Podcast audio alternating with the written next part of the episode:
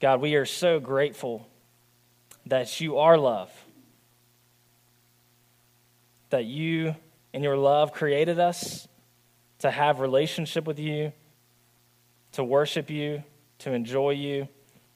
And Lord, we confess that we fall short of that because of our sinfulness, and we are separated from you because of our sin. But Lord, in your love, we praise you that you sent your Son into this world to be born of the Virgin, to be laid in the manger, and to ultimately go to the cross to be the propitiation for our sins. There is no greater love than that, and we are so, so grateful to you, Lord, for it. Lord, may you transform our lives in light of your love for us through Christ.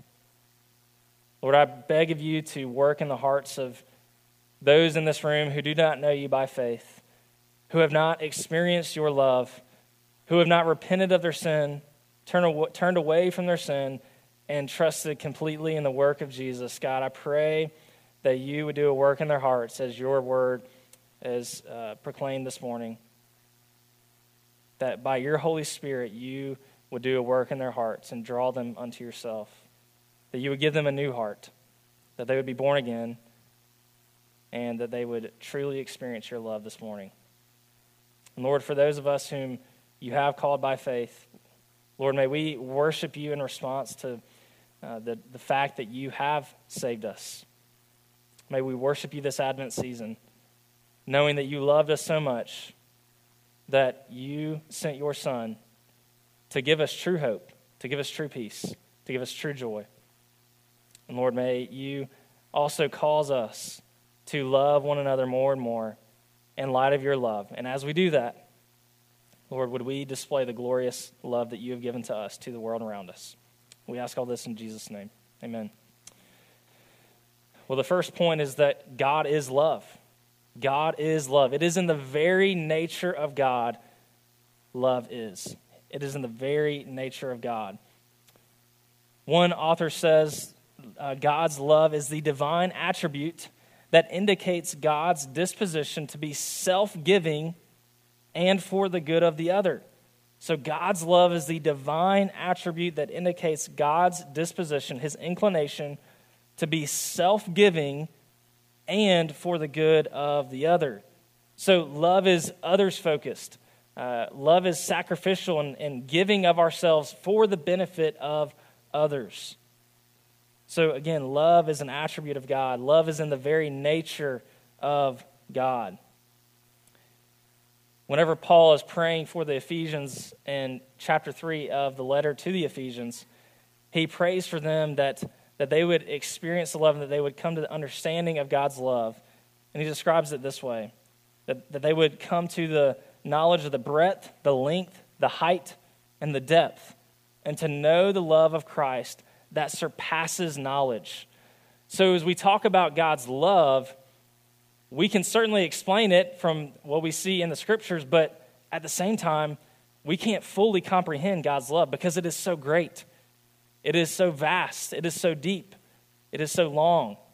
And so, so there's one sense which we, we can understand it, but we can't fully comprehend it. That's how great God's love is for us.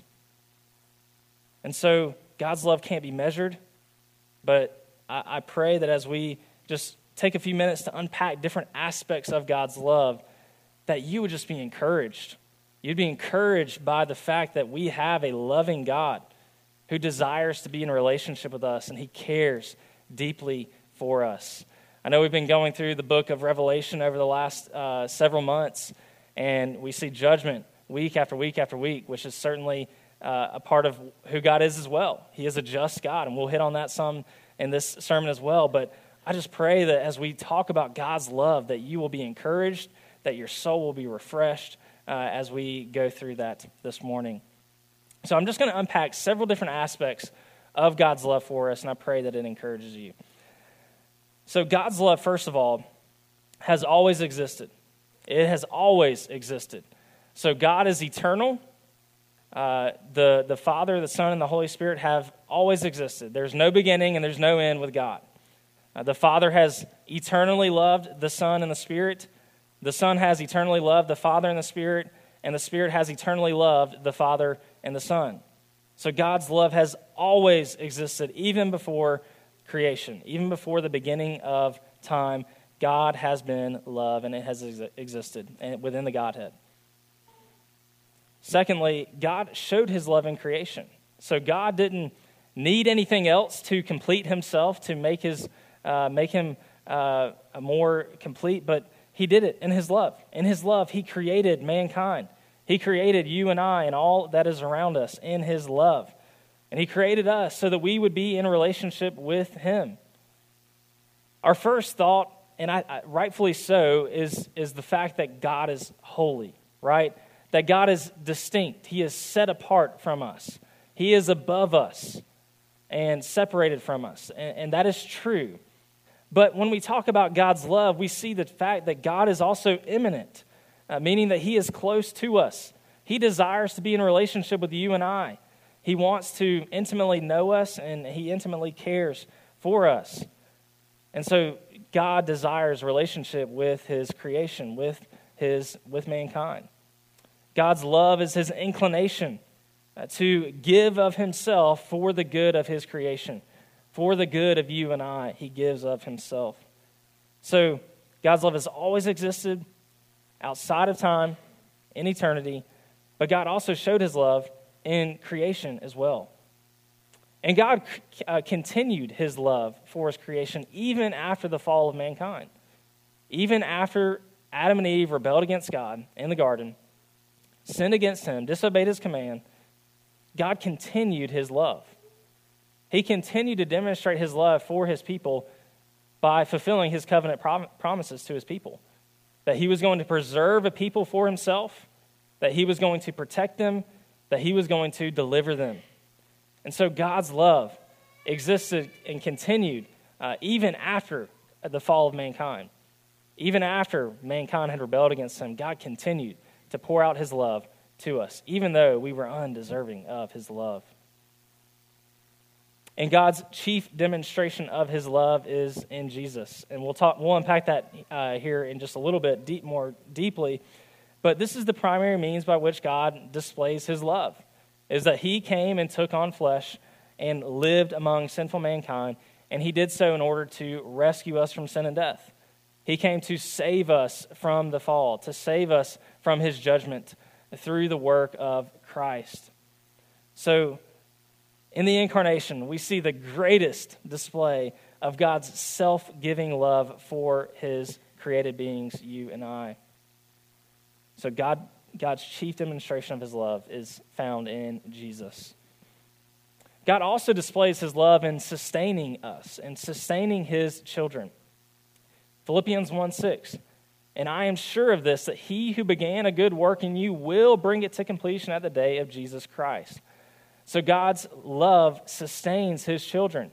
Uh, after we come to faith in Christ, uh, after we come to know him by faith, he continues his love in keeping us.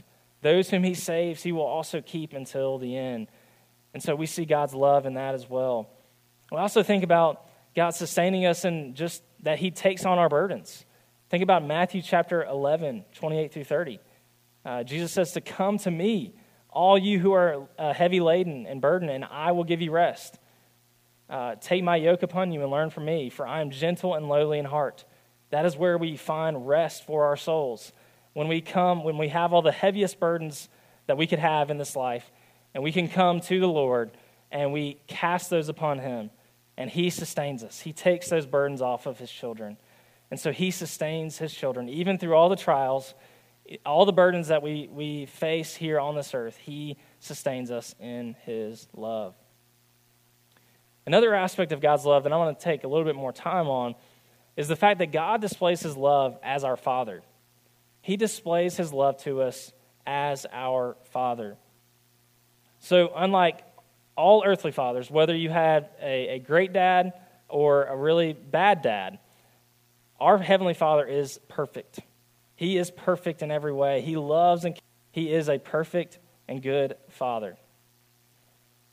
So, as we think about Him being our Father, I, I think it starts, uh, one way we could start is just thinking about how we come to the kingdom. Whenever Jesus uh, and his disciples were walking on the road, at one point, uh, his disciples are arguing who is going to be the great, who's the greatest in the kingdom? Who is the, who is the greatest? And we see this in Matthew 18, 1 through 4, and this is what it says. At that time, the disciples came to Jesus saying, Who is the greatest in the kingdom of heaven? They're arguing about who's going to be sitting on the right, who's going to be sitting on the left of his, of his throne. And calling to him a child, he put him in the midst of them. And he said to them, Truly I say to you, unless you turn to become like children, you will never enter the kingdom of heaven. Whoever humbles himself like this child is the greatest in the kingdom of heaven. So it's very counterintuitive from our human standpoint. They're thinking, oh, I'm this great disciple who loves you, Lord, and who does all these great works. But he says, no, you need to become like this child in order to enter into the heaven, into heaven. So, what does it mean to enter into the kingdom as a child? Well, I think in part it means that we are to completely entrust ourselves to the Lord. So, there's nothing that we can do in of ourselves to, to save ourselves. We have to simply just come uh, as a child, helpless and needy, and put all of our hope, all of our trust in, in our Father, knowing that He alone will save us and He alone can su- sustain us.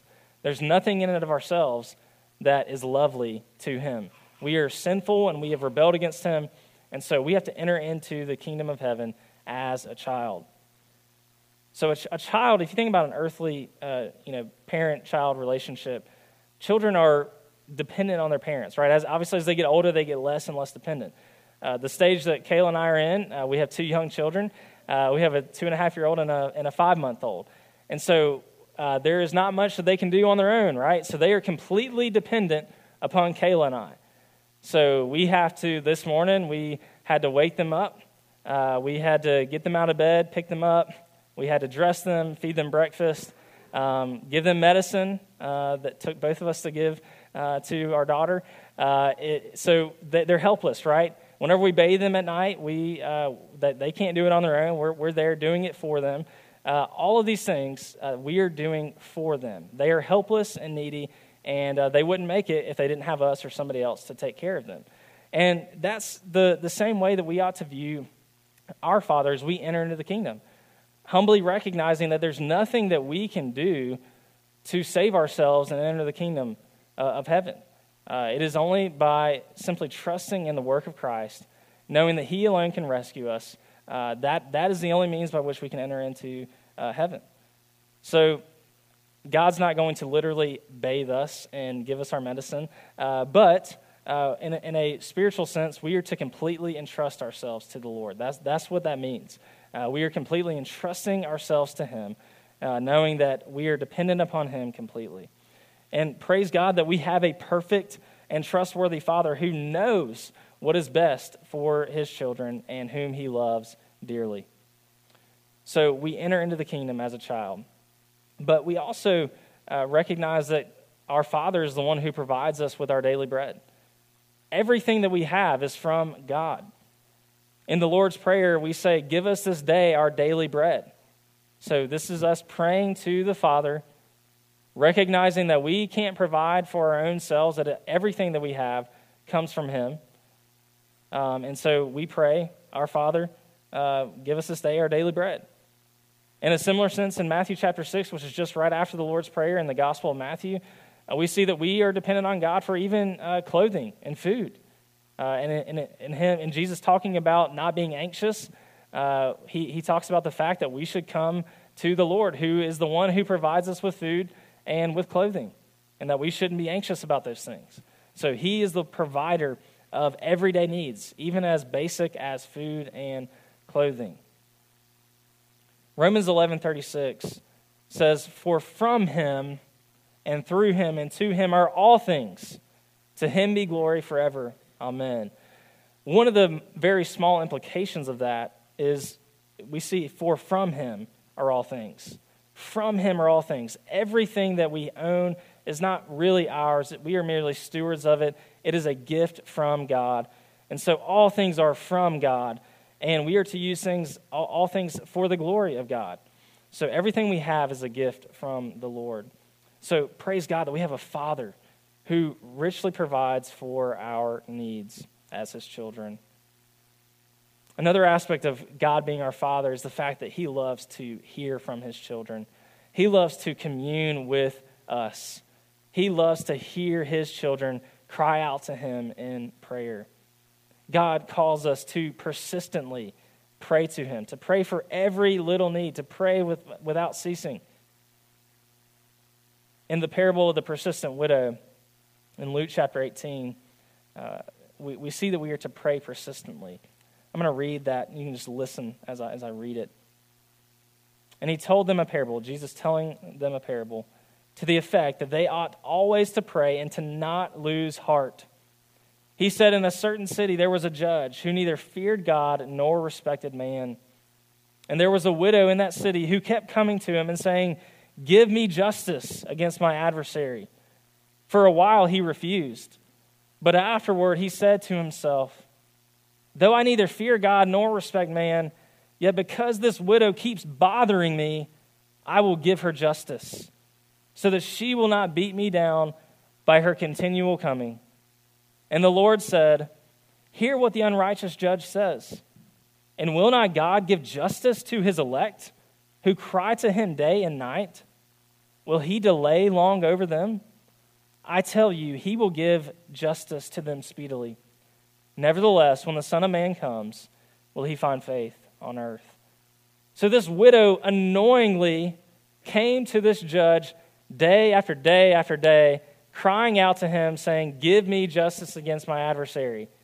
And the only reason that the judge gave justice was because he was annoyed by her, because she, he kept, she kept on bothering him by coming to him day in and day out. And Jesus used this parable to say that we should pray in the same way. We should come to the Lord annoyingly. It's not annoying in His eyes, but in, in our eyes, it, it, might be. With our, if you have young children who come to you with every little thing, uh, it, may be annoying at times, right? But our Father, our Heavenly Father, never gets annoyed. He wants to hear from His children. We get to commune with our Father because He loves us and He wants to hear from us. He wants to have relationship with us.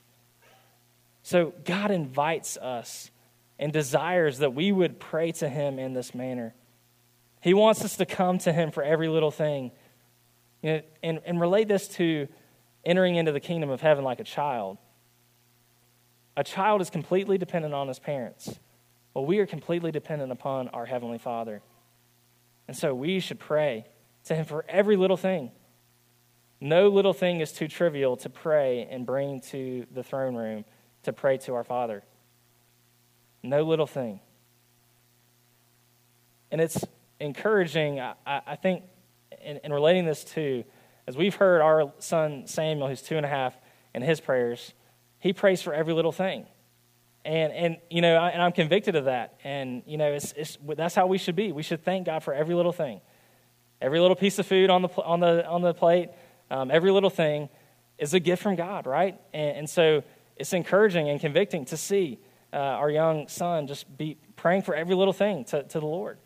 And so that's how we should be praying as well.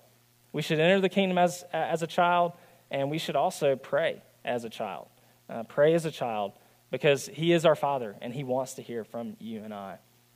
And as he hears our prayers, he lavish, lavishes us with his good gifts they may not be exactly what we had hoped or wanted or in the timing that we wanted, and we, or we may never get what we prayed for at all. But in writing about prayer in the Sermon on the Mount, Jesus says this Matthew 7 11. If you then who are evil know how to give good gifts to your children, how much more will your Father who is in heaven give good, good things to those who ask him? So, if you, uh, as a humanly father or mother, know how to give good gifts to your child, Think about how much more our Heavenly Father knows how to give good gifts to His children. So He gives good gifts to His children, to those who ask Him. Now, again, it may not be exactly what we wanted or exactly when we wanted it, we may not ever get it at all, but He knows exactly what we need because He is a loving and a good and caring Father. The last aspect of God as our Father is the fact that our Father disciplines His children. Now, when we first hear the word discipline, a lot of times we have a negative reaction, right? We think that it is not good. Um, and so uh, I know teenagers or young children in the room, you may hear the word discipline and you think, oh man, that's not good. That's not good because whenever I hear the word discipline, I think about my parents, uh, me being in trouble, me discipline, my parents disciplining me. Well, it is a good thing. It is a good thing for our Father to discipline his children. He disciplines us in love just as a, an earthly father or mother disciplines his children in love. So, our, our Heavenly Father disciplines those whom he loves. And, you know, you can look at Hebrews chapter 12, uh, 3 through 11. But our Heavenly Father disciplines those whom he loves, just as an earthly father disciplines uh, his children in love. He disciplines us for our good so that we would be made more holy. So, we are disciplined whenever we are rebelling against God, sinning against God, and He does that so that we will be made more holy. And our purpose in life is to glorify God and enjoy Him forever. And those whom He has ju- have justified by faith in Christ will be sanctified because we will be glorified. And so part of our, our sanctification process is the fact that we are going to be disciplined by our Father. Discipline is painful in the moment, but it bears lasting fruit. It bears lasting fruit in our lives. I think about John chapter 15 as well, that, uh, that Jesus prunes us. The Father prunes us. Uh, and it hurts when you prune, when you cut off a bush, but you do it so that all the other branches will bear much fruit, right? And so that's the same idea with discipline, uh, is that it is painful for the moment, but there will be long term fruit from our loving Father disciplining his children.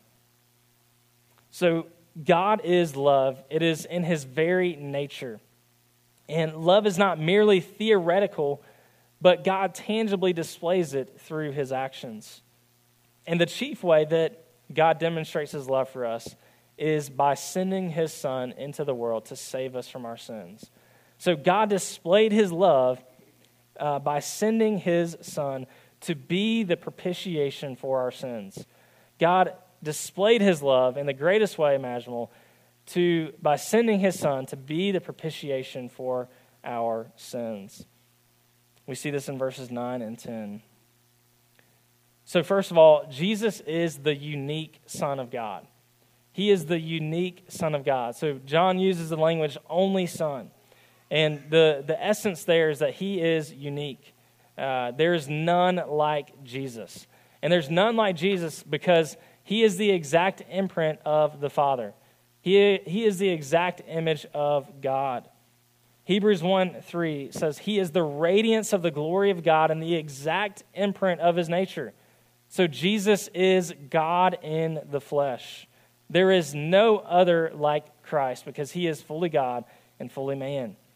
And this demonstrates the depths of our Father's love for us that he would send his only Son into the world to leave his perfect fellowship, perfect communion with the Father and the Spirit in heaven, and come to this sinful earth and to and to, to take on flesh and to die a sinner's death so that we could be rescued. There is no greater love than that. So Jesus took on flesh and entered this sinful world in order that we would have life. He took on flesh and entered this world so that we would have life. John 1:14 And the word became flesh and dwelt among us and we have seen his glory glory as of the only son from the father full of grace and truth so the eternal word who created all things has now taken on flesh and dwelt among mankind has literally tabernacled with us put up his tent with us as uh, we see in John chapter 1 he has put up his tent with his creation. He's taken on flesh, and he's dwelt among his creation. Jesus' birth fulfilled many prophecies, and since we're in the Advent season, I, just want to mention a couple of these uh, in, in the fact that he has entered this, this sinful world um, and see some of these prophecies that he's fulfilled.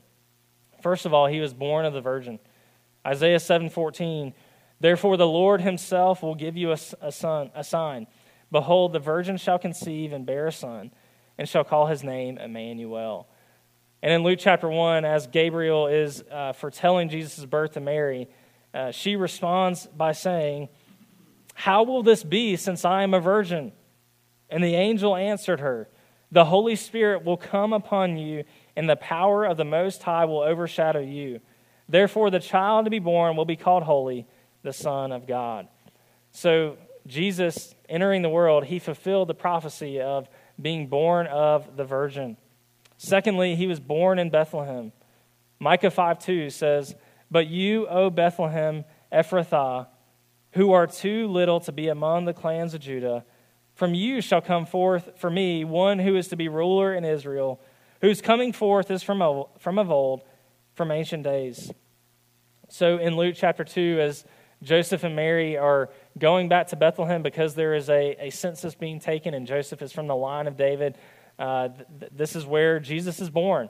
Uh, Mary was close to uh, being full term, and uh, and Jesus is born, and that is where he is laid in the manger in Bethlehem. So, thirdly, Jesus is the eternal king from the line of David. So, we see the promise that there is going to be an eternal king in the Davidic covenant in 2 Samuel 7. But we also see this in Isaiah chapter 9, verses 6 and 7. For to us a child is born, to us a son is given, and the government shall be upon his shoulder, and his name shall be called Wonderful Counselor, Mighty God, Everlasting Father, Prince of Peace. Of the increase of his government and of peace there will be no end. On the throne of David and over his kingdom to establish it and to uphold it with justice and righteousness from this time forth and forevermore. So there is this promise of the eternal Davidic king, and Jesus fulfills that. We see that very language in Luke chapter 1, 31 through 33. So Jesus is the eternal king uh, who is seated at the right hand of the Father who rules eternally with justice and righteousness. So it is a historical fact that Jesus was born of the Virgin Mary in Bethlehem to be the eternal king that came from the line of David. So Jesus is the God man who took on flesh, fully God and fully man. And Jesus came into this world to bring life to dead sinners. He came in this, into this world to, to bring alive, the, make alive those who are spiritually dead. We are all born into sin. We are all spiritually dead. Ephesians 2 talks about, uses that exact language, that we are dead in our sins and trespasses. Ephesians 2 5, listen to this, church. Even when we were dead in our trespasses, God made us alive together with Christ. By grace you have been saved. So the means by which he made us alive was through the work of Jesus, through his, through his work on the cross, by His grace, His grace alone, are we rescued. Philippians 2 5 through 7. Have this mind among yourselves, which is yours in Christ Jesus, who, though he was in the form of God, did not count equality with God a thing to be grasped, but emptied himself by taking the form of a servant, being born in the likeness of men. So Jesus, who was fully God, set aside his own interests and left perfect heaven to dwell on sinful earth so that he could rescue sinful mankind, those who were spiritually dead. So he was born in the likeness of men to bring us from death to life. And how does Jesus bring dead sinners to life? Well, through the atoning work on the cross. Jesus is the propitiation for our sins. He is the propitiation for our sins. John makes it clear that we have not loved God ourselves, but in fact, due to our sinful flesh and total depravity, we cannot love God. We cannot love God on our own. Rather, God has demonstrated his love for us. So we are not deserving of God's love, but in his grace and mercy, he richly pours out his love in sending uh, Jesus to die on the cross to make propitiation for our sins. And there's no greater love than this. So, what, is, what does propitiation mean? Well, it simply means to satisfy or to appease uh, the wrath of God. To satisfy or to appease the wrath of God. So, as we are uh, sinful mankind, rebelled against God, we are deserving of his judgment. And so there has to be satisfaction of God's wrath. There has to be someone to appease God's wrath.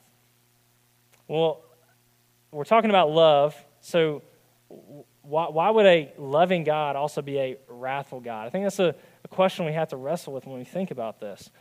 Well, God is holy. He's holy. So God is not merely love. He is love, but He is many other things as well. We have all kinds of other uh, attributes that we could ascribe to God as we see in the scriptures. So God is also holy. He is set apart. He is perfect. He is distinct from us.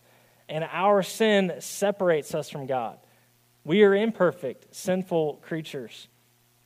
And our God would not be God if he did not uphold justice. He would not be God if he did not uphold perfect justice. Now, I confess it may be difficult at times to, uh, to, to figure out exactly how all of God's attributes fit together. Uh, our minds can't fully grasp that at times. Um, but God must uphold his character. He is holy. He is holy. And it would be unloving for God to not execute justice. God is both perfect in love, but he is also perfect in justice. God is perfect in every single one of his attributes. But the good news is that even though he, we are deserving of his judgment, uh, God made a way for us to escape that judgment. He made a way for us to escape his wrath. Again, we are born into sin. We are born as enemies of God. And last week, uh, Pastor Ken mentioned uh, this the, the, the, root word for peace or shalom uh, is to pay back. And he, he talked about in from Colossians 1 that we are, our sins are paid for by the precious blood of Jesus. Our sins are pray, paid for by the work of Christ on the cross his shedding of his blood. So we have peace with God. Our sins are paid for by the work of Christ on the cross uh, and his precious blood being shed for us. God would have been just to leave us in our sinful state, but in his love, he didn't. In his great love for you and I and all of creation, he made a way for us to be rescued. He made a way for us to experience his grace and mercy. 2 Corinthians 5:21. This is talking about Jesus. He made him to be sin, who knew no sin. Jesus was sinless, but he made him to be sin, so that in him we might become the righteousness of God. So Jesus bore our sins on the tree. He took our sin upon his shoulders. He took the punishment that you and I deserved and he gave us his righteousness. 1 Peter 3:18 For Christ also suffered once for sins, the righteous for the unrighteous. So he is righteous and he suffered for our unrighteousness. He suffered for the sinful mankind that he created. Why? That he might bring us to God, being put to death in the flesh but made alive in the spirit. So we in coming to Christ put to death the flesh, our old man, our old self, and we are made alive in the Spirit. And we, dem- we, we uh, saw that demonstrated by our baptisms this morning.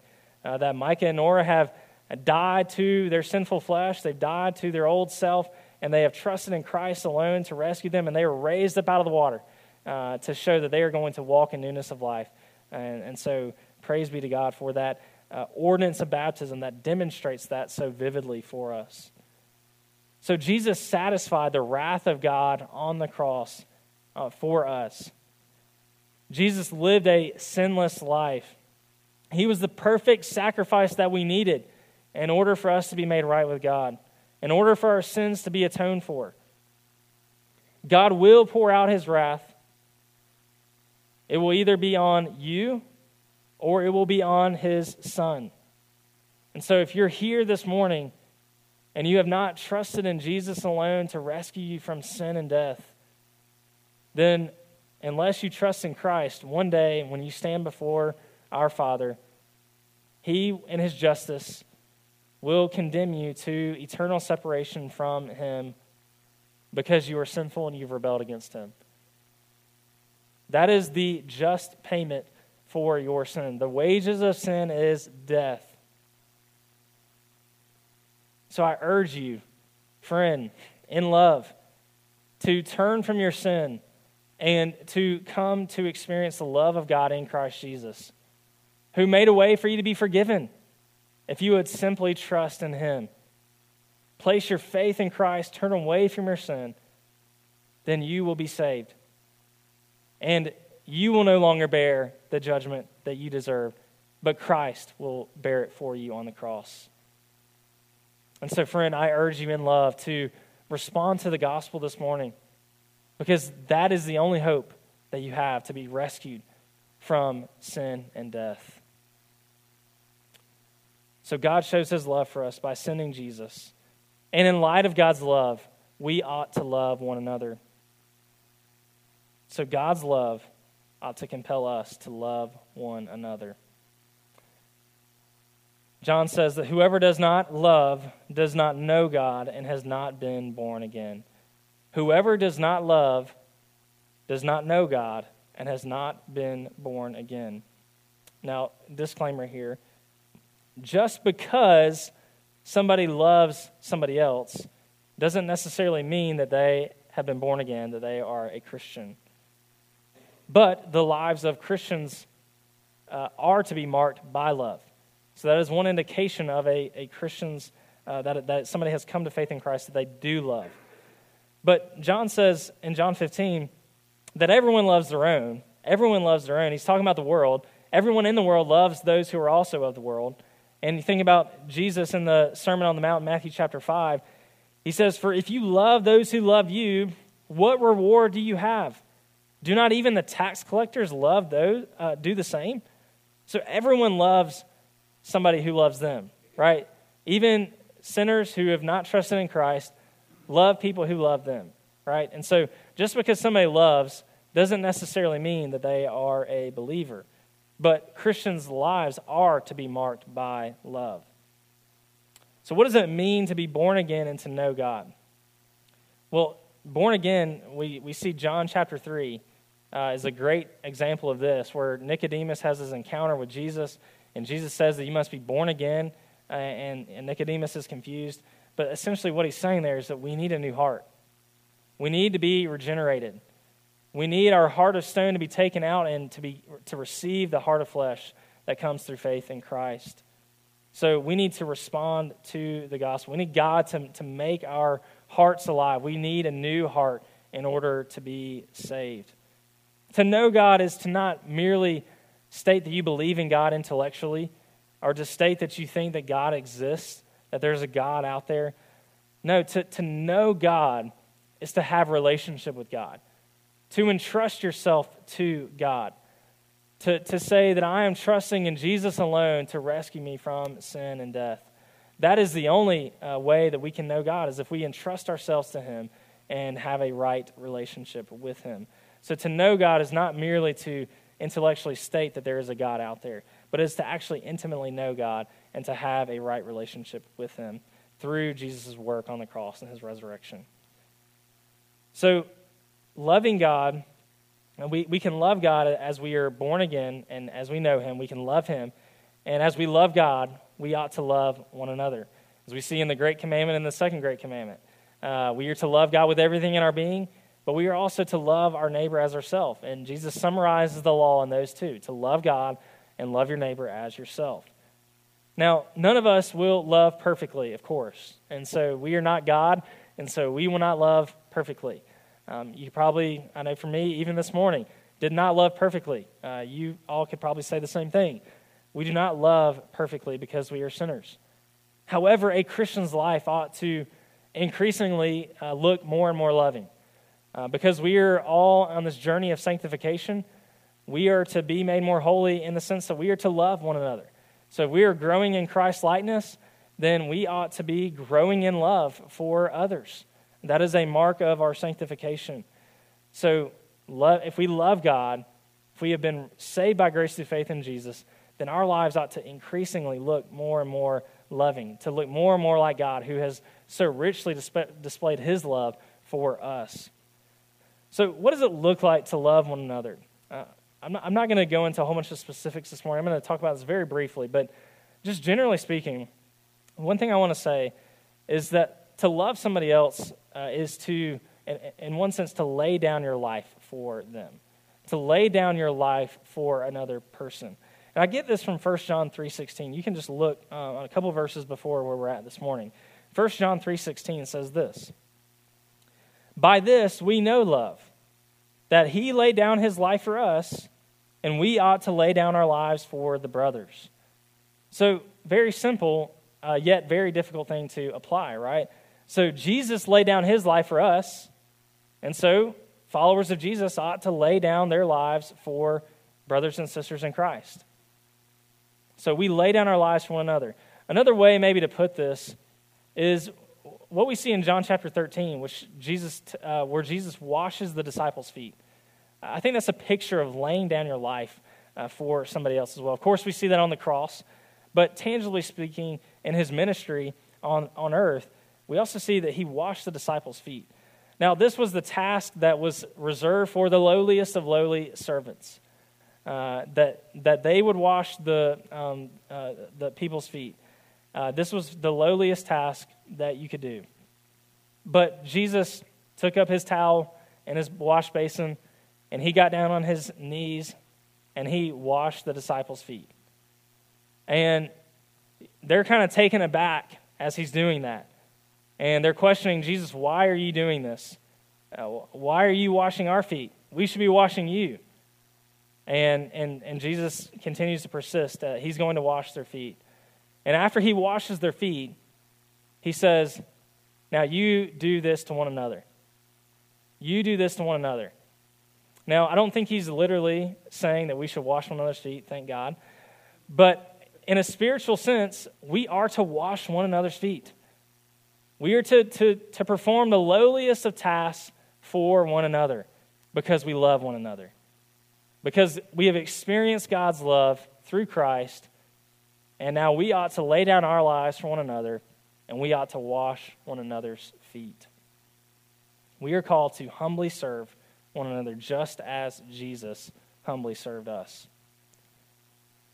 So, I think this, so that's just generally speaking, and you can play that out in your base group specifically how that might look. But I do want to touch on another aspect of this that I think is particularly, um, that particularly speaks to our culture at large uh, and, and, even in our church. Um, so, this also means that we have to be willing to be served, right? We have to be willing to receive from brothers and sisters in Christ. So, I believe that in our pride, sometimes we don't want others to serve us, right? We don't want somebody to, to do something for us because then we feel like, oh, well, I've got to pay them back. I've got, to, I've got to do something for them now, and I'm, I'm indebted to them. Or really, it's just a culture of independence, right? That, that's kind of a part of our culture at large, is that we like to be independent, self sufficient. We don't need anybody else. We can take care of ourselves. That's kind of the mindset that I fear that sometimes can slip into us, uh, into the church even. And so, uh, so we have to be willing to be, uh, to, to be served uh, in order for us to obey this command to serve one another, to wash one another's feet. So we, I fear, sometimes reject help out of a, out of a desire to be self sufficient, to be independent, and even though it may be a blessing at times for somebody to serve us in a specific way that they've offered, but we say no, and, uh, and, and then we miss out on that blessing of a brother or sister being able to lay down their life and to wash our feet. The reality is, though, church, is that we are not self sufficient. We are not self sufficient. We are completely dependent upon God, and we are also dependent on one another. We were made for gospel community. We were made to do life together. We were made to lay down our lives for one another and to serve one another, to wash one another's feet. So, my encouragement this morning is to, to be intentional, to look out for opportunities to lay down your life for others, to wash one another's feet, and to where you can deny yourself and sacrificially serve one another. But also, be willing to receive. Be willing to let somebody uh, serve you. Uh, it, it, can be difficult as a culture for us to let somebody to serve us because we want to be self-sufficient. And this is uh, a part of um, what we want to see happen in our base groups, where we truly intimately get to know one another, to where we can actually know what's going on in each other's lives, and where we can know how it would be a blessing to serve somebody. We can know where somebody is struggling in their life, and we can, we can offer to help them. We can offer to serve them uh, in, in whatever capacity it might be that we can meet. And so it, we, the, our base groups allow us to intimately know one another, know what the needs are, and then also uh, allow for that opportunity for somebody to serve, uh, for, serve somebody within our church, serve somebody within our base group. And I also, again, encourage you to be open to receiving that service as well. And I know that it's hard to do that at times, but again, God has made us for community, and we need one another. So as we love uh, one another and others around us, we are displaying to the world around us God's love. They will know God's love by our love for one another. John 17. So we lo- as we love one another, as we lay down our lives for one another, as we wash one another's feet, then it is also an evangelistic opportunity for the world to see the love of Christ through his church. And so as we love one another, we are putting on display the abundant love of our Father who loved us in the greatest way imaginable by laying down his life on, by dying on the cross, being buried, and rising on the third day. And so, as we love others, we are showing to them that we are the redeemed people of God in whom the Holy Spirit abides. We're displaying the gospel to those around us. So, church, God is love. And God demonstrates his love for us by sending his son into the world to rescue us from sin and death. And again, perhaps you're here this morning and you're just longing. You're longing for uh, affection from our perfectly heaven, perfect heavenly Father. And you are not in a right relationship with right, Him right now. You are separated from Him by sin because you've rebelled against Him. And you are longing for that intimate relationship with your Heavenly Father who made you. Then again, I urge you to receive God's gracious and abundant love that was displayed in his sending of his son to rescue sinners from death by his perfect life and his death and his resurrection. Receive his love this morning by faith. Trust in Jesus alone to save you from your sins. God desires to be in a relationship with you. And so I urge you in love to place your faith in Jesus alone to rescue you because he alone can save you from sin and death. Brothers and sisters in Christ, I encourage you to rejoice in the incarnation this Advent season because in the incarnation we see God's abundant love for you and I. Rejoice in, delight in the fact that God became man to rescue you and I from sin and death. And there is no greater love than that. So may we focus intently on God's love this Advent season. And may we also look forward to Jesus' second coming, knowing that as the Father sent him the first time, he will send him again. And all things will be made new, all things will be made right. There will be no more sin, and there will be no more suffering. All things will be made right.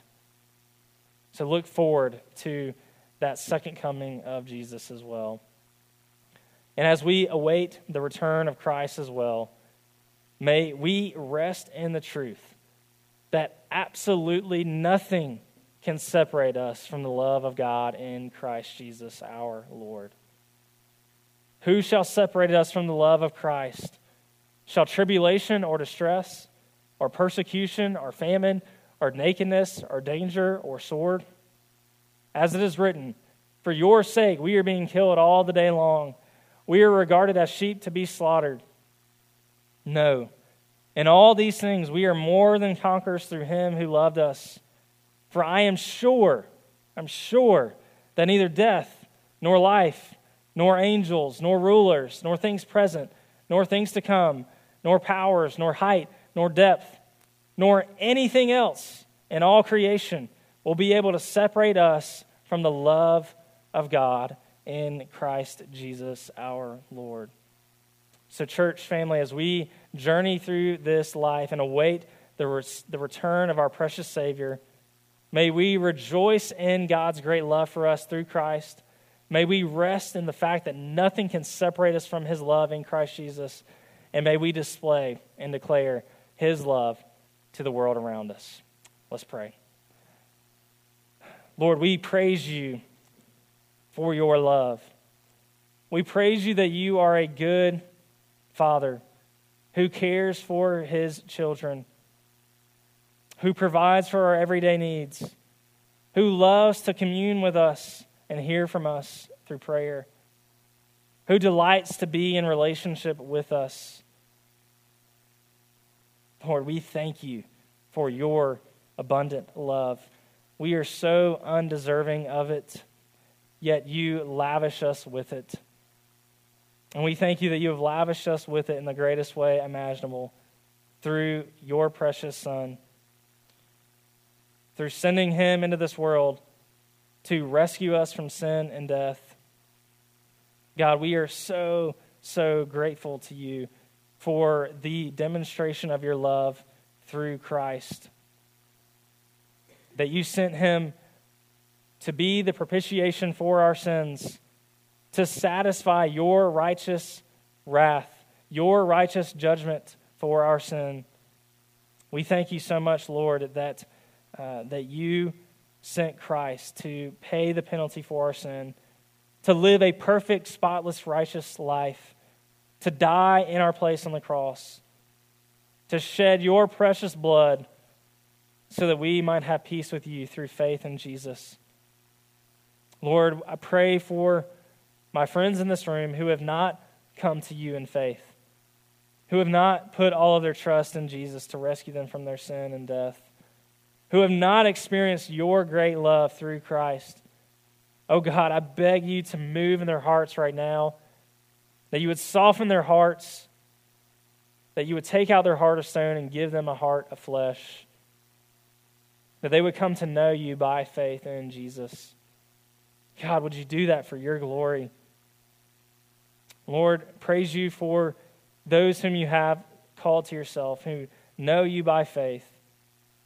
Lord, would you empower us to love one another just as you have loved us by laying down your life for us? Lord, would we love you? Uh, would, would, would, we, would we love one another and lay our lives down for one another?